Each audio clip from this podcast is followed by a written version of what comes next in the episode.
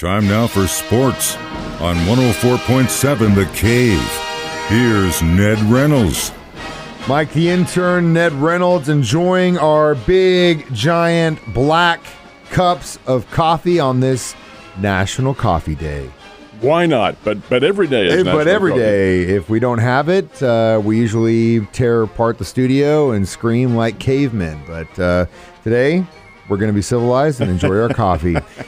Speaking of being civilized, the Missouri Valley Conference gets a little bit of a new addition for the next season. How's that going down? Starting, that's right, starting in the twenty-two twenty-three season, next basketball year, Belmont University joins the Missouri Valley Conference, and it's a very big get for the Valley. Not many of you, well, that's unfair to say. Some of you may be familiar with Belmont. It's in Nashville, Tennessee, and it is, one of, from an academic stand, uh, standpoint, one of the finest music colleges in America. Why not? It's in Nashville, and many of the Nashville artists go to Belmont. But their basketball program's nothing short of outstanding. They're leaving the Ohio Valley Conference, and that league appears to be falling apart. This is the fourth team to leave the Ohio Valley this year, and there may be more. Uh, Belmont will join the Missouri Valley, which is a far tougher league, but a, a far more credible league as well. Belmont's men's basketball team has won the league championship seven of the last nine years they've been in the league, and that's all they've been in nine years. Their women's team has won the championship four times in those nine years. They have a very good basketball program. They'll compete in the Valley in every sport except football. They don't have football on their agenda, but they do have baseball and all the others. So Belmont University, the Belmont Bruins out of Nashville, really a classy program joining the Missouri Valley Conference. Their men's team and the women's too will be in for a bit of a comeuppance because this is a, t- a tougher league. I'm wondering what's going to happen to the Ohio Valley, one of which is SEMO. SEMO's an Ohio Valley Conference team, and that league now is down to eight after having been oh, up in the fourteen and fifteen category. Are they falling apart? We'll find out. Well, it's good to hear that we're going to get more competition in the Missouri Valley. So the end of the Lions-Ravens game was obviously historic for the big kick, but there were some incidents that happened that I think the Detroit Lions were expecting some kind of explanation of why this went down. They still haven't got it yet, have they? They have not. They still don't have it. And should that kick have even been made? That's the big question. It was, and it was, will stand. Score is seventeen to sixteen in favor of the Detroit Lions in the final seconds of the game. Baltimore has the football, and they take it down. And they, I believe they ran a running play, and then Lamar Jackson spiked the football. When he spiked the football, that stops the game clock, of course. But it does not stop the play clock. The play clock is what decides how long you have in the huddle. All right, he goes back to the huddle, and he gets set to call the shots and all that, and the play clock runs out, according to the clock on television. Ran out, and it's a good second over. Officials allowed the play to go on. It was an incomplete pass that stopped the game clock again, but there should have been a five-yard penalty. Officials didn't mark off any five-yard penalty. They didn't call a delay of the game. And as a result, Justin Tucker kicks home his historic sixty-six-yard field goal. Should have been a five-yard penalty. There has been no explanation yet as to why the officials did not call that delay of the game. Well, you would think that at least at some point, because the coaches, they kind of have their own thing too, kind of like the Players Association, so that could be brought up through that too, I'm sure. Someone else is, someone else other than the, the head coach of the Lions, if we're talking about it here in Springfield, Missouri, has got to be Well, everybody saw it. There's alarm. Not a matter there, and the National Football League front office saw it as well, but the fact that they haven't responded, which is usually, hey, we're very sorry, tough luck, the way things go. That's usually the answer, and you got to live with it. But there's not even that forthcoming. Very unusual. The N F L hasn't replied yet. Yeah, we'll see what happens. Uh, we knew it was going to happen. The Kansas City Chiefs dropping in the power rankings. Uh, I think average, it's probably like eight, nine. Is that what you're saying? There's one of them that has an intent. That's the E S P N ranking. That's way, way too low. The other two of the major rankings have the Chiefs around sixth or seventh. That's a little bit more realistic considering that they have two losses. They're somewhere in the seven to eight category. It averages out to that. But the Chiefs are better than that. And I think they'll show that when they play the Eagles this weekend. Well, that's killing me. Philadelphia is my boyhood team. But be that as it may, the Chiefs are a better team. I think they will show that the, the, the, the, they are the better team. They do have Josh Gordon now on the practice squad. He's going to have to get himself in shape if he can get in shape. He's thirty years old now and hasn't played. so it's going to take him a while.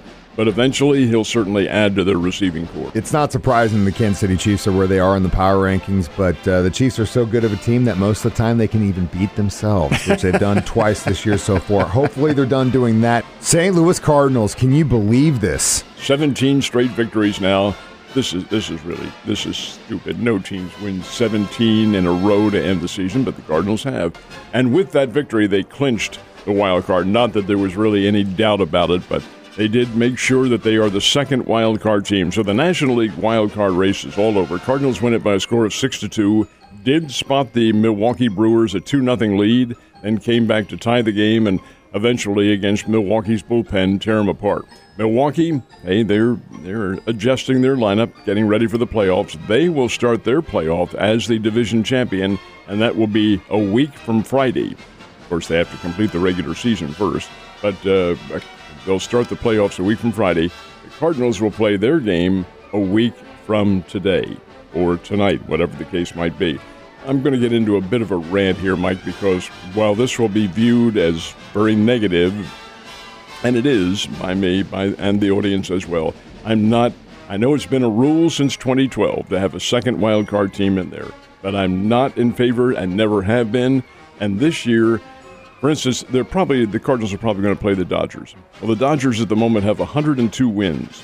Cardinals are in the eighties. Now, it'll change by the end of the season because there are three or four or five more games remaining. But is that really right that a team with over one hundred wins faces a, t- a lesser team in the record and has a chance of getting knocked out in one game? That doesn't seem to me to be fair at all. But that is the way it, it, the rules are. It's a crapshoot, but I just can't believe I woke up this morning seeing that we got seventeen wins. Just it blows blows my mind. seventeen straight blows my mind. But hey, go Cards, baby!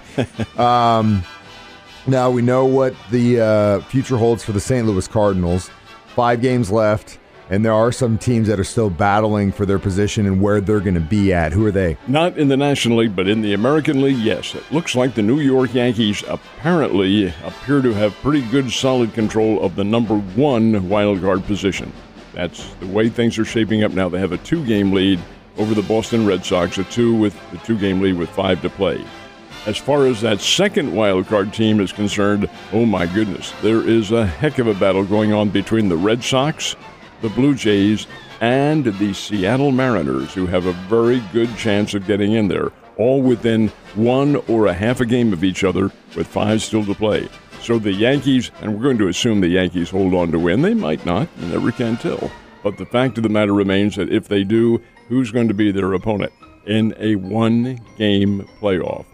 Strange, but that's the way Major League Baseball wants it, and the rumor is that they may add more playoff teams. That waters down the field, in my opinion, but you know what? They didn't ask me. No, they didn't ask you. But at the same time, it just at a certain point where you're going to have half the teams in baseball going into the playoffs. And man, my point that's... is this: there are thirty Major League Baseball teams. Why not have them all in? Yeah, if you're gonna, if you're going to go that way, it's a one game playoff. Uh, eventually, what's we're going to have the playoff playoffs. Yeah. uh, it's interesting. The uh, Royals were in Cleveland on Monday. They lose, then they go back to Kauffman for a series. They're like, hey, we can beat you at home. Against the same team.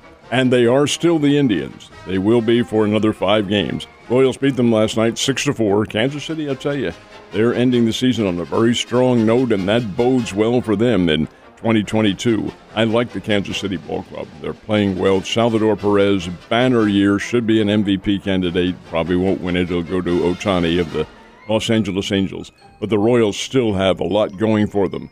Uh, this is it for the Indians. Uh, the Royals have already made history by helping Cleveland close their home series as the Indians. That's the last home game.